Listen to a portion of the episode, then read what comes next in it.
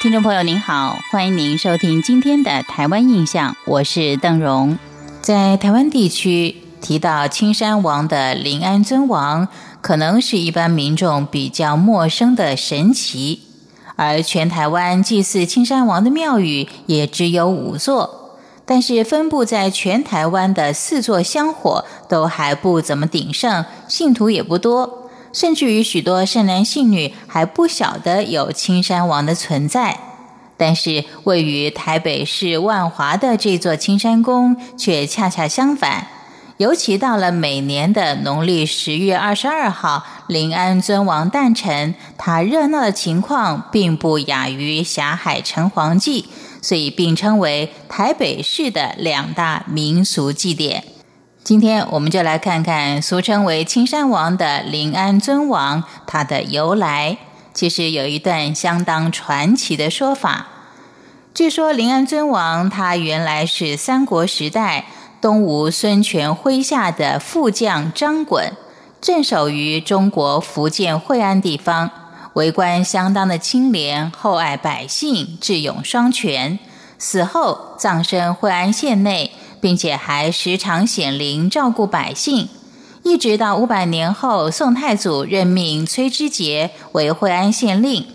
有一天，张衮的墓碑突然倒塌。崔知节才把它改葬在青山山路，并且建了一座小庙，赐名就叫做青山宫。到了南宋时期，高宗就命令卢允文防守采石矶。有一次金兵来袭，宋军寡不敌众，是节节败退。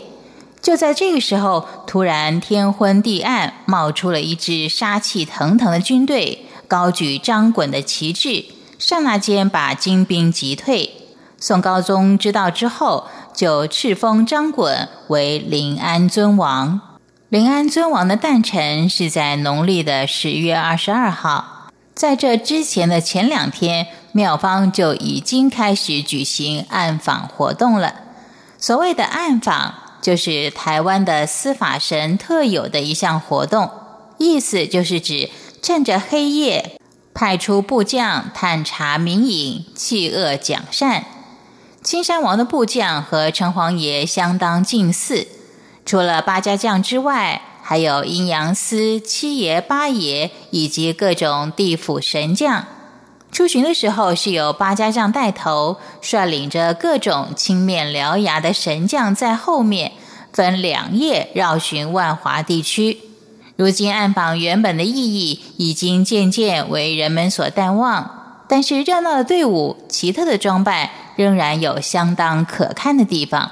在经历了二十二、十一两天的暗访之后，二十二号中午，青山王出巡，大约在早上的十点左右，来自各地的镇头便陆续的到青山宫前表演一番。还有一些自认有罪的人，也将脸绘上了青色或黑色的油彩，扮演尊王的部将，集结在青山王宫。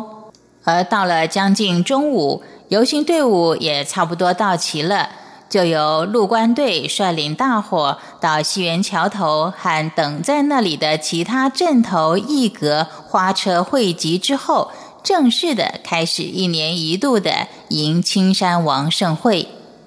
青山王出巡的活动当中，除了可以看到各种奇奇怪怪的阵头之外，更有许多父母忙着向八家将或其他的神将要咸光饼。这种略带咸味的饼给小孩子吃了，据说可以保身体健康，快快长大。而这样的队伍绕行万华最主要的街道，所到之处都有疯狂引爆的鞭炮，场面相当壮观。这样的盛景要持续到黄昏，青山王回庙安坐之后才会告一段落。